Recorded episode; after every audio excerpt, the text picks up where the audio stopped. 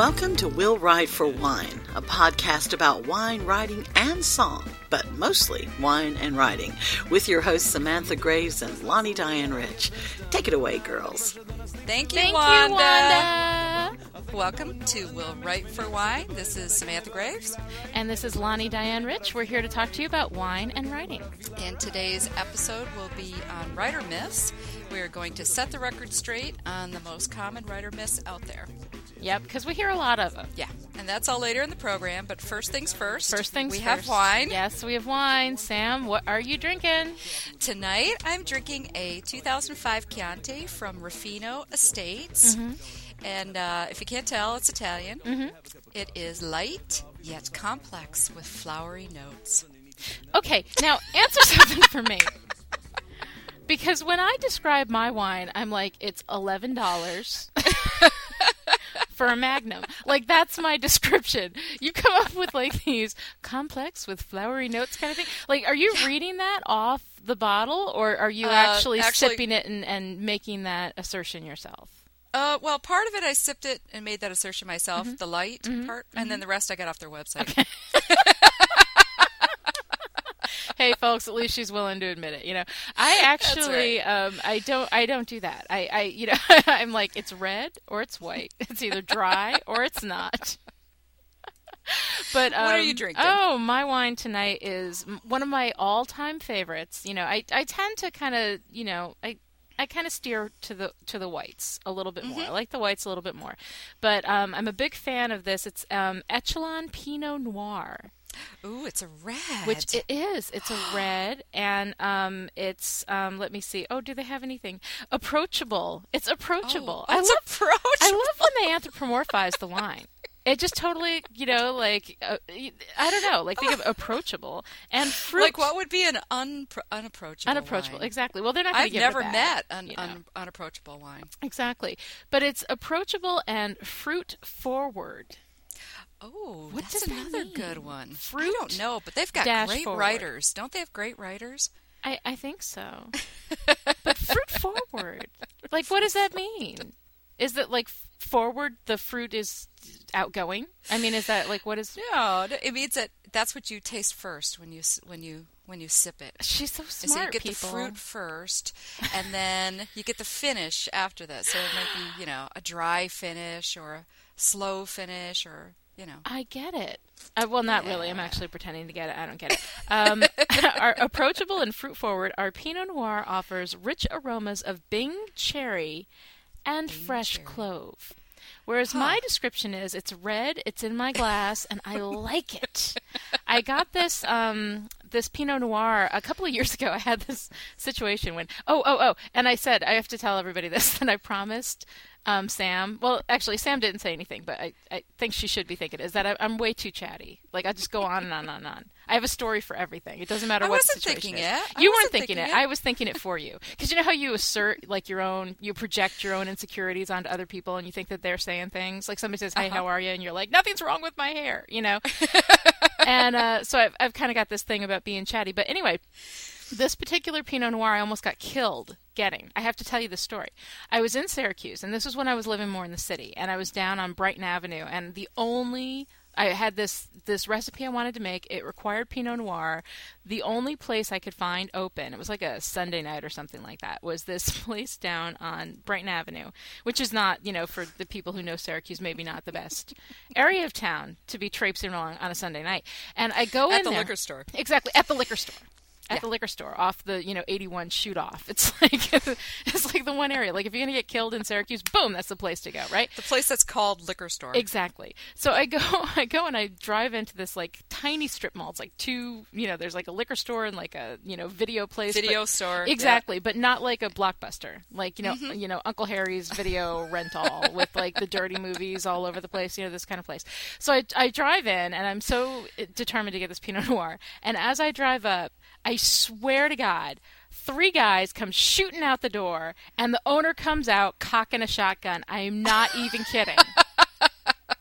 So immediately I turn around and I drive out to my old liquor store from my Syracuse University days down on Westcott, which is like another 30 minutes away. It was the only other place that was open.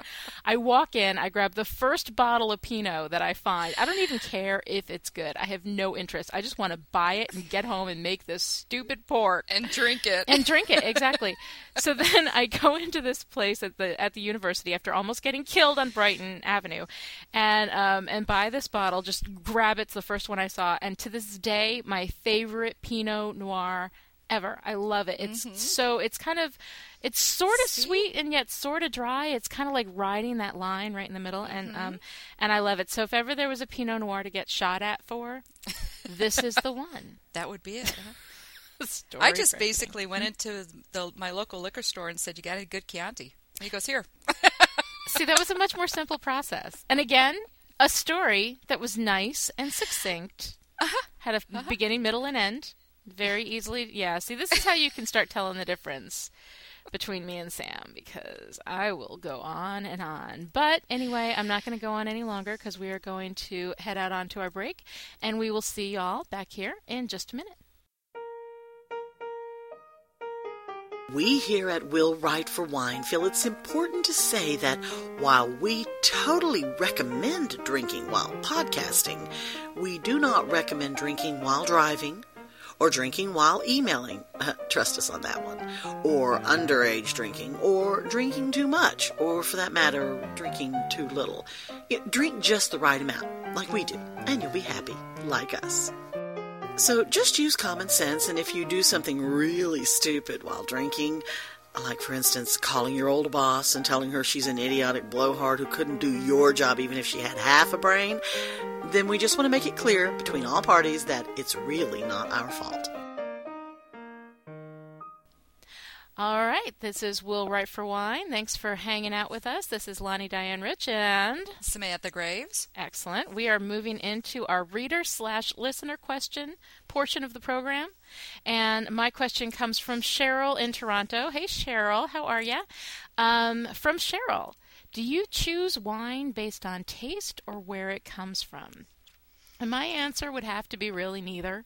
I, I choose my wine um, based on the lowest price per volume, short of the um, again the screw-on cap and the box and the booze. Although actually, Uh, Anne from Australia had some Yes. issues with the screw-on. Hi, Anne. Hi, Anne. Had some issues with the screw-on cap. She left a comment on the website that the screw-on caps are sometimes okay. So you know what? In, in Yes. honor of Anne, Yes. the next time I go to the store, I'm going to deliberately buy a bottle with screw-on cap.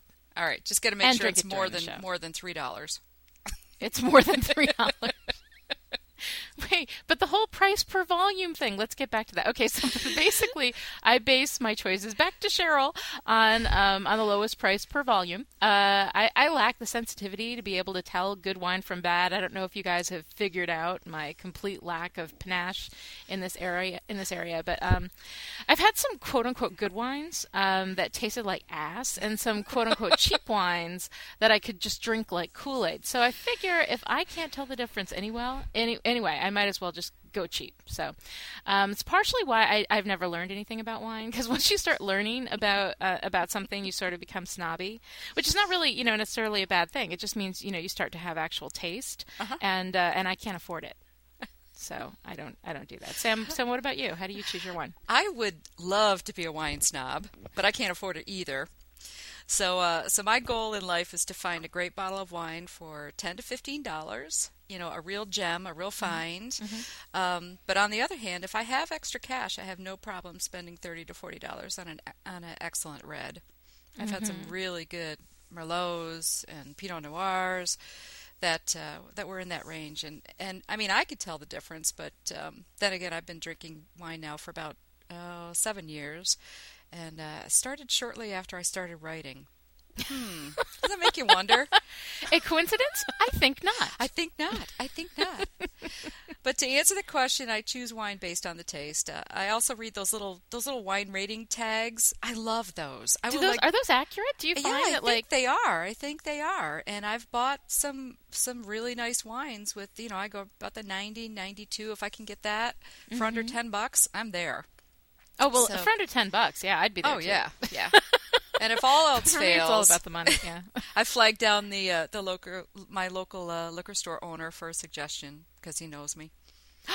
That's a wonderful thing to have. It really is, and a it's funny because I knows your taste. Mhm. yeah I go in there and um and I, I remember like it was one of the first times I went in. They just opened, Mm-hmm. and um and I kept going, coming back to the counter and dropping off bottles. And and when I got all done, uh, he looked at me and said, "You know, it's cheaper if you buy it by the case." He does know you. I said, "Yes, but I don't want to look. I don't want it to look really bad." Can they deliver it directly to your house? no, but you know what? Most liquor stores will give you a fifteen percent discount or some kind of discount if you buy a whole case of the same wine. You know, I really need to do that because I have my know. staples. You know, I have my really my cheap Lindemans and my my Echelon uh, Pinot Noir that I that I'm completely addicted to. I always have one or the other in my in my little wine stock. You know, Mm-hmm. but uh, yeah, that's that's very very cool. Well, I gotta say, you know, one of the things you gotta have is a liquor store owner who knows your taste. We just moved to a new town, so I'm working on my uh, my local liquor store babe to kind of start hooking me up. There you go. Yeah, There you so- go. So good. anyway, the next segment is going to be the writer question. The writer question, Mm-hmm. yes, and um, and I'm I can't remember who sent this to me, and I should have written it down, but I will put it on the website. Mm-hmm. Uh, the question was for multiple book contracts. What do you need to provide to the publisher, as far as you know what they what they will buy off of? And um, and this question comes back to it depends on whether you are published already. If you're published and you have a record um, of, of of being published, uh, most publishers will buy on proposal, which is the first three chapters and the synopsis for the first book, uh, synopsis for the other books, and uh, an overall synopsis if it's um, if it's a series. Or just what you jot down on the napkin at the bar. It depends on your editor. Depends on who you are. I think who Nora. Roberts can pretty much be, I had a thought, and they're like, okay, That's let's right. go with that. It's good, yeah. Now, if you're unpublished, you usually need to have the entire first book and the synopsis um, for uh, the other for, for any other books that you have, if it's Yes. a multi-book. But usually, you have to have the first one completed. And my recommendation has always been for anybody out there who's been to any of my workshops or has listened to me gab on, you know, at the bar. Um, usually, I, I would say always have your first book completely done, finished, polished before you start querying anybody, before you start talking to mm-hmm. agents, before you start talking to editors, because you never know somebody's going to be like, "Give me the full," Right. and you want to be able to say absolutely and do it right that minute rather than make them wait because in you know six months they're not going to remember who you are whatever enthusiasm they might have had for the project the market changes their you know what they want to do change. Maybe they bought a book similar to yours in the meantime it's the kind of thing that you really don't want to lose that momentum and lose that opportunity so i you know i would say absolutely have your entire first book done before you even start talking to people. And a lot of people don't like to do that because publishing does move really, really slow. You know, you can query somebody and not hear from them for three months. Three months. Being optimistic. Three months. I'm trying not to scare them, Sam. Oh, okay. You don't sorry. tell them the truth until after they've been published. Then you're like, dude. Um, but uh, but no, I mean, I, I I just really heartily recommend that. A lot of people Mm-hmm. don't like that advice, and I completely respect there are people who are able to do it without listening to me. But you know, it'll just be better if you listen to me because Well- I know everything. I am the all wise Lonnie, and you must listen to me. I am the Dolly Well, Lonnie. Yes. and and and you know we can tell you from experience that it's it's a lot easier to write a book when you're not under pressure than it is when you are what did i say it's a lot easier to write a book yeah But when you're not, under, pressure, You were right. as to being You were doing great, and then it just skipped up there. But that was awesome. right up until you screw it up But you were doing great.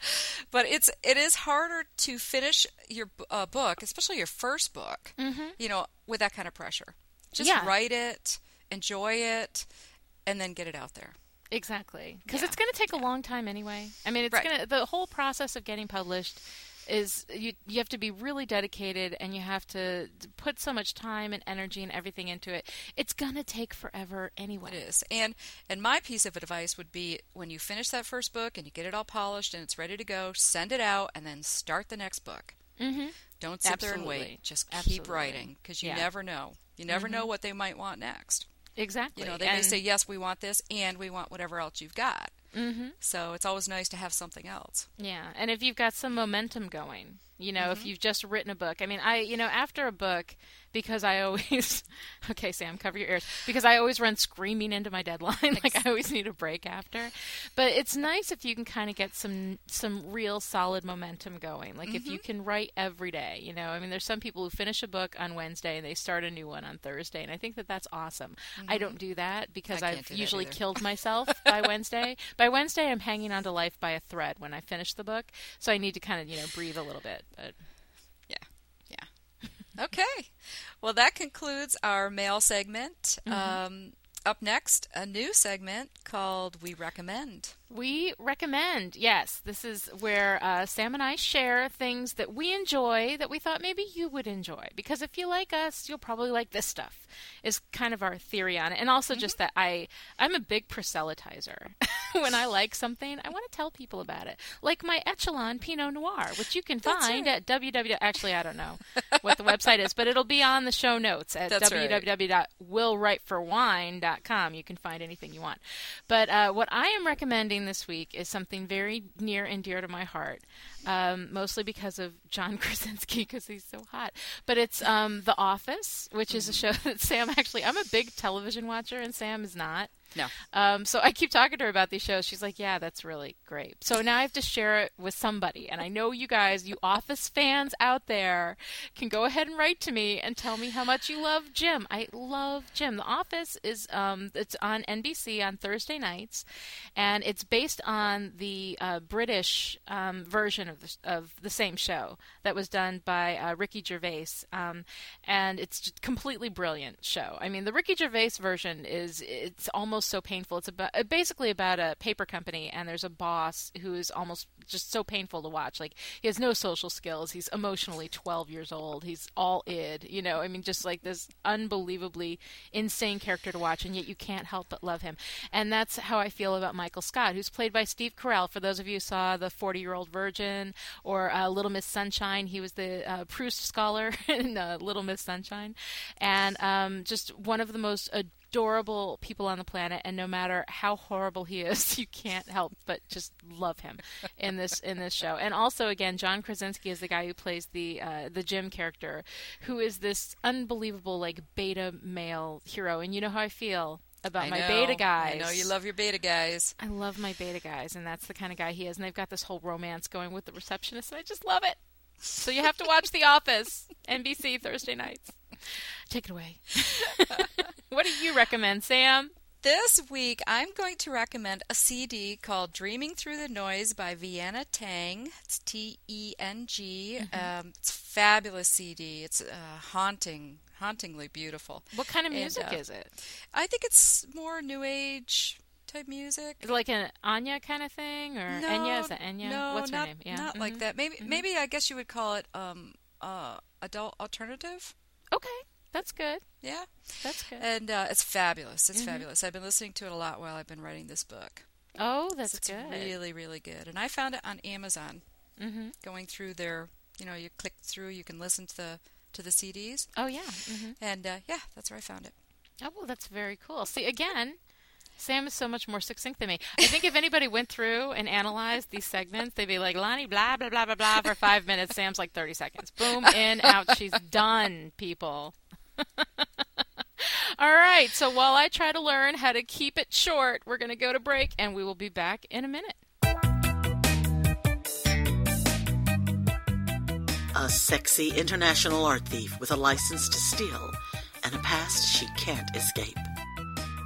An ex cop with a murder to avenge and nothing left to lose. A calculating killer launches a deadly game. From the heat of Havana to the streets of New York City, the race for justice is on. Sight Unseen by Samantha Graves, available April 1st at a store near you. And we're back. Yes, we are. Yes, and I wanted to uh, to say that our writer question came from Kim Holsey. Hi, Kim. Hi, Kim. Thank you very much. We appreciate it. And uh, for our second episode, we are going to talk about writer myths, Yes, because they are so important. and there's so many. And there are so There many. are so many.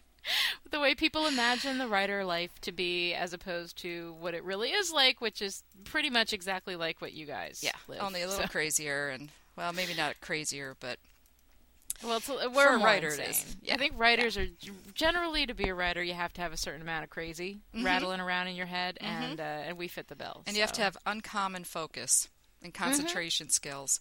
Oh yes. I've written with my kids at karate class. Mm-hmm. So, uh, uh, anyway, the first uh, point we have is writers write when the muse strikes them. and, uh, yeah, and this is one of those myths that I only wish were true. oh God, no kidding. Yeah, but no. Uh, my muse apparently is oblivious to the whole contract deadline concept.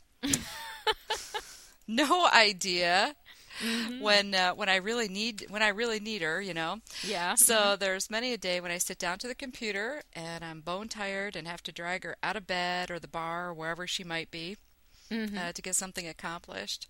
So uh, and because I work uh, three days a week, sometimes I have to write at night and it's it's tough. You know, I mean you're tired after the day, and um, but I write uh, I write when I feel well. I write when I don't. Um, you know, I just I think sometimes you have to just work through it. You just have to get started. I think the hardest thing is just opening up the file and getting going on it. It is, and it's extremely intimidating. You wouldn't Mm-hmm. think it would be that exhausting to sit at a computer and type, but it really is. Because you have to pull that muse out, and and Mm-hmm. my muse has this certain time of day, like four o'clock in the morning. I don't know why four o'clock. It's because she's mean. She's mean and she's heartless. That's why my muse hates me, and she wakes me up at four o'clock in the morning after days of suffering when I don't know what the answer to the problem in my book is, and she'll wake me up, and all of a sudden I have to write it then. Yeah. So it's very, very frustrating. It is. It is. So uh, so the answer would be no to that one. Yeah, no, absolutely, Yeah. absolutely not. But uh, the next myth is uh, writers write their books in blissful silence while gazing out their window to the ocean for inspiration. Which I think is, is written in a lovely way, but is so far from reality. It's you know I I um, write my books with children. Usually, somebody's crying. It's either me because the scene is emotional or the book is bad, um, or it's the children because they have this thing that they do. I don't know. Those of you with more than one child know this this fighting thing that they do constantly, where they don't really necessarily have to have anything in particular they're fighting over. They just like to fight. Yeah. And then I come in and I say, okay, one of them, you know, go to your room or whatever. And the other one is like, no, don't, you know, punish her, blah, blah. Driving me crazy. But yeah, that's typically, it's a very crazy atmosphere. There's, there's hours when everybody's at school and, you know, my husband's at work where things are actually silent and calm and under control. But usually I'm, I'm writing with complete bedlam. Mm-hmm. That's right. That sounds about right. And I and I love this question because I'm still trying to figure out like where this came from. Mm-hmm. Was it TV? Was it movies? I mean, who, you know, who came up with this uh, idea that that this is the way writers write? You know. Well, you know, I, I think that um, a lot of movies kind of portray writers as this, you know, very exotic, and they're always mm-hmm. bestsellers. Like, Yeah. every, you know, Yeah. everybody in the movies, like, it's no fun to do a movie about a mid-list author because they're basically just sitting around, you know, struggling to get in their life. in their sweatpants and t-shirts. Exactly. You know, avoiding the bill collectors. They're always like these, you know, bestsellers, and everybody knows who they are, and they can't go to the grocery store, and it's not at all like that. You know? No, life. it's not. You know, I'm lucky if I can get 15 minutes in one solid chunk without somebody running in for help with their homework or Oh, yeah. Mhm. wanting to know where the cereal is or to tell me that the cat just threw up on the rug. you know, it doesn't get any more glamorous than that. Really? Honestly. And as for the view, I have uh, out my window, I have a lovely view of my septic system and two feet of snow. Oh, fabulous! I have a view of um of the route, the, the route, the route, the route, the road. I, I haven't even had that much to drink. Is what's really sad. I can't even blame it on the booze. I'm just a complete. My my brain is just dead. But yeah, I mean, I've got this. Basically, I live right off this major road, and so I get the trucks and the buses, and you know all those people going by. Even though I'm out in the country, there's still an amazing number of trucks that like to go just blow by my house. So that's my view. Okay.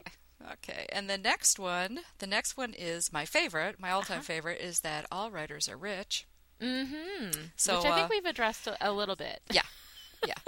and the answer would be no. Yeah. Not all writers. Some writers, I Some think, writers are, are. but uh, some some do very well. Mhm. yeah. And this is isn't meant to discourage any aspiring writers out there. It's Mm-hmm. just that um, unless you write very fast and very well, Mm-hmm. or you get a break, or you have a publisher who is really backing you, chances are it's going to take a few books to build your name. Mm-hmm. And uh, that's just the way the business works. Uh, in order to hit the list, you really need a decent print run, Mm-hmm. and that takes time. Yep. You generally start with a small print run, and if that sells well, your print run grows. Mm-hmm. Um, but that said, I personally know writers who do make a good living writing, so it's Mm-hmm. not impossible. It's definitely not, especially in um, in any kind of women's fiction. I'm not talking about the genre of women's fiction, but I'm saying like women are 80% of the book buyers out there. Romance is a huge, huge segment of the business, and so romance authors have have I think a better shot than the average of you know of making a living. I mean, not everybody can quit their day job, you know, especially if you don't have you know another income in the house. You don't have a husband working or somebody else bringing in some income for you. And But benefits, um, yeah, yeah, and benefits exactly. Which you kind of need. yes, it's very scary. But um, but I mean, the thing about writing though is that if you're if you're coming to writing for the fame or the money, then perhaps your efforts might be better spent elsewhere, because it's not really uh, you know a, a profession that gives you much of that. You know, you see the movies and you see the like romancing the stone, and you know they're oh Joan Wilder, you are the Joan Wilder. Like nobody. I always laugh you. my butt off I every time I get to that one section. I know. No and I mean, I love Romancing the Stone because in the beginning, when she's all weepy over the typewriter and she's feeding her Uh-huh. cat the tune in the can and then she didn't have any tissues and she's wearing the flannel, like that is exactly what it's like. That's us. After that, there's no reality. There's no Colombian drug lord sending me my brother-in-law's ear. There's none of that going on. But I mean, the flannel and the weepy and the no tissues, that is totally what it's like. and the cat. Oh, I don't have a cat. Unfortunately, my daughter's allergic, so I can't have a cat, and I'm very sad about that. But um, but yeah, aside from that, I mean, that is pretty much what it's like. But nobody like if I went down to South America to save my sister from drug lords, I, nobody would be like, "Oh, Lonnie." You are Lonnie? I read your books. I read all your books. Let's go in my little mule. It just wouldn't. It doesn't work like that. no. no, it does not. Mm-hmm. So, which leads us into the next writer myth, which is that writers are writers because they want to be. And you know what? It's sort of true, and sort of not. I think that you're um, you become a writer because you can't not do it. It's sort of like um, a compulsion, and I think that you know we hear voices in our head, and for the kinds of things that most people would go seek out a professional and get medication for, we actually put it in a book and then try to sell it to other people. So it's, It's basically great just- therapy. it's a choice of how you manage your particular mental disorder, I think, is really what it comes down to. Writers are just managing their mental disorder. That's basically what it is. Um, so, you know, I, I resisted being a writer for a very long time because although I, I loved writing and I've always had a good time with it and I've, I've um, kind of had an affinity for it my whole life, it was one of those things that just seemed impossible. It was so, it was such a weird pie in the sky kind of dream. And it was more realistic for me to go out, you know, get the want ads, answer a thing, and, and you know, have a job. Right. Um, and especially when you've got kids and you've got a family, it's very, very difficult to, to take that risk, you know. And um, but but generally, I mean, but a lot of it is I do want to be. I mean, I'm here, you know, as much as I, you know, say, oh, it's tough and it's hard and there's, and it is, there's a lot of real challenges about it. You know, I could do something else if I wanted to. I mean, I could get a job in, you know, another field if I wanted to. I've got plenty of work experience, but, um, but I'm here because this is where I want to be. This is what I love doing. And I, I feel really honored that I'm getting a shot at it. You know, that I get to do this for a living for as long as they continue to publish me, which, you know, I'm lighting candles candles. You know, I'm hoping that that will continue. Um, but it's such a blast and it's such a wonderful experience. And no matter what happens, this will always be such an incredibly special time in my life because I actually got to live my dream Yes. without sounding. I feel like I should have like you know the Star Spangled Banner, banner playing in the background. Like I live my dream. yeah no it's true it's true it's i think um i i think all writers feel that feel honored to be able to uh to to do something that that goes so deep to your soul you know and i think the truth is once you open those floodgates and once you start it's damn near impossible to close them again Yeah. and um, you know, I'm a writer. I will always be a writer. Uh, whether or not I sell books is beside the point. Mm-hmm. But uh, but you know, there are days when it when it's just so good. You Oh, know, and it's so much fun. And you mm-hmm. just love it. There's just mm-hmm. there's just nothing sweeter. Oh, you know, it's and it's so wonderful those days, when, and then there are days where you're like, you know what? Per hour, I'd make more at Walmart. You know, and you think, I know. and Walmart has benefits, so. You know, there there are days on each side, but I, you know, as some I'm, I'm going through the real glory of writing right now. I'm in the middle of a book that I'm Mm-hmm. absolutely having a wonderful time with, and so right now I look at it and I just I a can't believe I'm this lucky Yes. and B would fight and claw and scratch to keep it. Yes. So, mm. those are the writer myths, and um, please feel free to email us and let us know what you thought. If you've got any other writer myths that we did not, we did not um, talk about, address. Address? Ex- address Yeah. is the word I'm looking for. I'm a writer with no capacity to pull the words out. But uh, but if there's anything we didn't address that you would like us to talk about, please go ahead and email us at feedback at willwriteforwine.com. And we are going to take a break, and we will be back in a minute. For 29 years, Carly McKay has known that her mother was never coming back. Her father was never going to file for divorce. Her little sister was never going to grow up, and that psychics were full of crap. This year, all that changes. From award winning author Lani Diane Rich comes The Fortune Quilt, a heartwarming story about family, psychics, love, and quilts, and what happens when they all collide at once. Publishers Weekly calls The Fortune Quilt vibrant.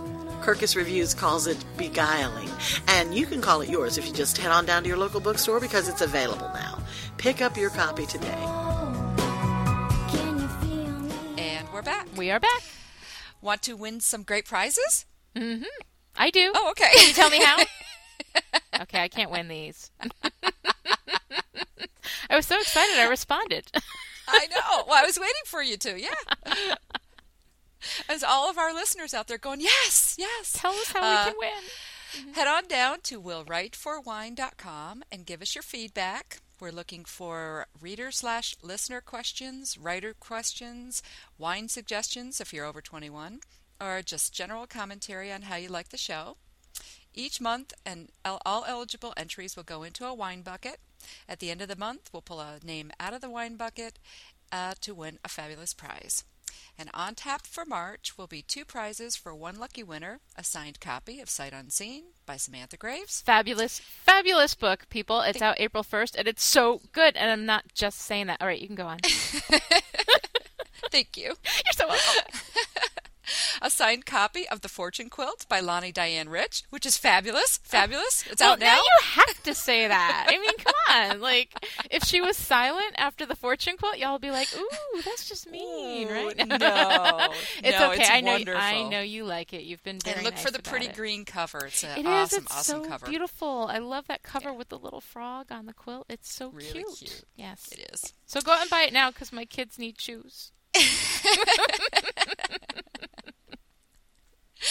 We will announce the winners for March uh, 2007 on April 7th, 2007. If you're listening to this podcast in the future, check out the website at willwriteforwine.com anyway. We're planning giveaways each month, so you might just get lucky. Exactly. Mm-hmm. And up next, we have the weekly weigh-in. Dun dun Dun, dun. dun, dun. We need the ominous soundtrack for the the the weigh-in, which actually isn't a literal weigh-in. Otherwise, I would not participate. I'm with you. It's a write in. It's what we've written this week because we have to keep ourselves honest. And I can't even tell mm-hmm. you actually how good this has been for me because on Thursdays, I'm so productive. Oh yeah. when I know we ta- we tape the thing on Thursday nights, and so every Thursday during the day, I'm like, I gotta get some pages. oh gosh, so my my pages this week, I did 25 pages, and I feel really good about that. I'm very That's very wonderful. pleased. Yes, I'm very very. you had pleased. a tough week. You had I a tough did. week. I 'cause you- did. I was in You, that. got sick kids. I did. I know. I had the. I have my my youngest baby, Light, is out with a flu, and she's been doing Poor all sorts of unmentionable gastrointestinal activities all over the place. So, um, but she's uh, she's starting to feel better anyway. So I've had that, and I, I also was in this kind of weird place in the book. There's just some places where you get to a point and things sort of slow down, and you kind of have to wait to figure out exactly what's going to happen next. And so I just had to kind of get over that that hump there, and um, and I did. I broke through and managed to uh, get some more writing done, and I am I'm coming in on that home stretch. Good. So it's very all- good. It's all very good. How about you? What'd you do this week? I squeaked in with uh, 23 pages. Wow, I know I did very well. I was very happy with that that's because uh. Mhm. I needed to make up for some pages last week too. So I'm working on the 20 pages a week, no matter what. You're so, So- good. And the thing is, I know everybody out there is like, well, she doesn't like 25 pages for her, but 23 pages is really not a double standard. It's that my deadline is like three months before hers. Right. so I kind of have to write faster or I will miss, my, miss, miss my deadline and also make Sam insane because she calls me every day. She's like, so, and she's so casual about it too. She's like, so, mm, I'm just wondering, how are the kids and how many pages you get done today? And so what are you making for dinner? And it's like she needs to know I wrote in order to, to sleep at night. So um, and then and then when you say that you haven't written anything, I, there's like this silence. I know. she just seizes up because she doesn't want to get all like mom on me, but she can't help it. I stress her out so much because this is a woman who has like her. I mean, she's so organized, and her books are done. I mean, done a good month, two months before a deadline. Then she sends them out to a, a staff of beta readers who read it and give her feedback, and then she does a revision, and then she sends it in. Whereas, meanwhile, the words are not even cold. I just finished typing them, and I email them off to my editor like five seconds before the end of business on the day it's due. So, uh, so we have different styles, and I think that I upset her. So people give her some good no. wine suggestions. but I am drinking wine with you, so not sure what that says. Hmm, I wonder what that says. Oh gosh! Which also, of course, now we've got to move into our next segment, the favorite sentence of the week. Favorite sentence. I love this one. Yes, this You is know, because it kind of makes me write like a one good sentence. Exactly. So I've got 25 those pages of crap, but man, that one sentence was awesome. Uh, and this is mine. Uh, Hessler stood beside a puddle of blood where a body had once laid.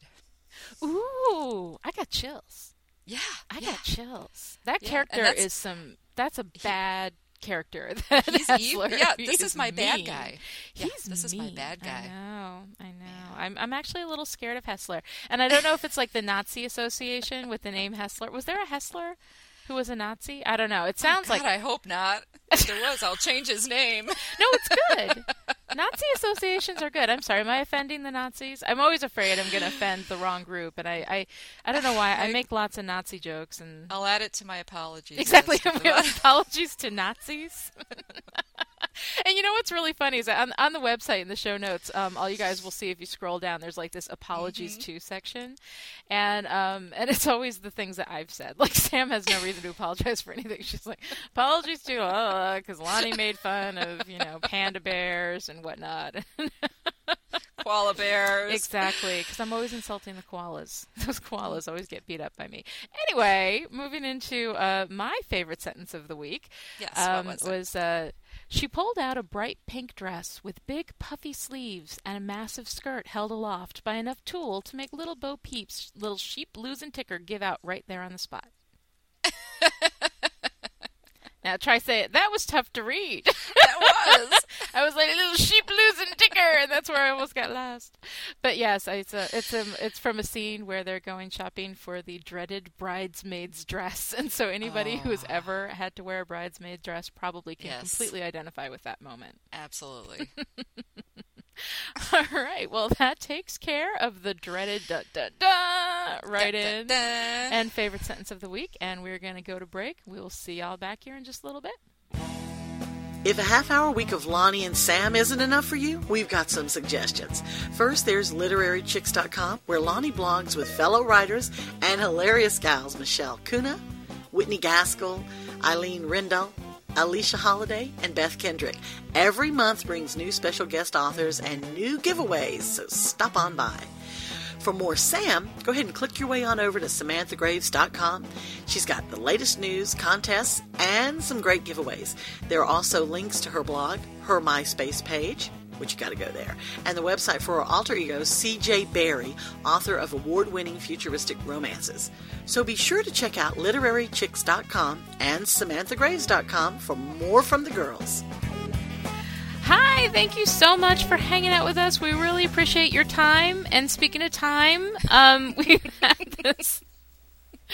Um, when we first started this, we imagined this to be a 30 minute podcast because we thought you people are busy and we're not that interesting. And, um, and as it turns out, we're a lot more interesting than we thought we were.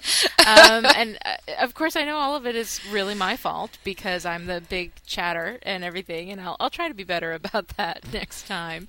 But um, but anyway, uh, thank you so much for giving us your time. We really appreciate it. Be sure to send your wine suggestions to feedback at willwriteforwine.com. Send the good suggestions to Sam. Send the cheap suggestions to me. Yes. Um, also, do not miss our cool Cafe Press store. I have to tell you a little something about our logo. It was gorgeous, designed by our own Samantha Graves, who spent I don't know how many hours trying to get that little wine stain just perfect. Just right. So perfect, and the um, logo is absolutely gorgeous, and I'm so thrilled with it. And it's on all this merchandise. It's on tote bags and messenger bags and T-shirts and hats and Aprons. um, mugs, aprons. Oh, the apron is so cool. Apron is so cool. The apron is so cool. And I have this mug that I'm actually drinking my wine out of, which makes me feel a little bit like um you know, those people try to hide their drinking so they put the you know the vodka in their coffee, you know, they've got the little mug. Um, I'm drinking my wine out of the mug because I just love it so much. Um, but you can find that at our Cafe Press store. There's a link to that at uh, willwriteforwine.com over on the right hand column. That's where you can find it. Cool. And if you like the show, please, please go to iTunes and give us a good review or vote for us on podcastalley.com. Yes, please, because that will help us become more popular, and then all your friends will come and listen to us too, and it'll be fun. Yes. To subscribe to this pop- podcast, go to willwriteforwine.com. We have links there to help you do it. And you will want to subscribe because next week's topic is those crazy writing acronyms. Writing acronyms. Writing acronyms. GMC and POV, POV, and oh, all those things. So now you'll be able to talk um, intelligently with Yeah, all your writer yeah, friends. That's So, right. That's mhm. right. And we finally decided on a tagline for the end of our show. Yes, it was very hard, and I did fight bravely for my very classy tagline that I had last week, which was um, "If the writing doesn't kill you, then the booze probably will." But we've Mm-hmm. left it, and now our new tag is Is until, Until next week. week, This, is Lani and Sam saying, "If you can't write for money, write for right for wine." wine. we did not do that very well, did we? Next week we're going to do it so much better. So That's come right. back and hang out with us then. Good Okay. night. Bye.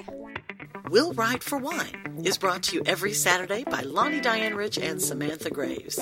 Visit us at willwriteforwine.com where you can find show notes and news about what Lani and Sam are up to.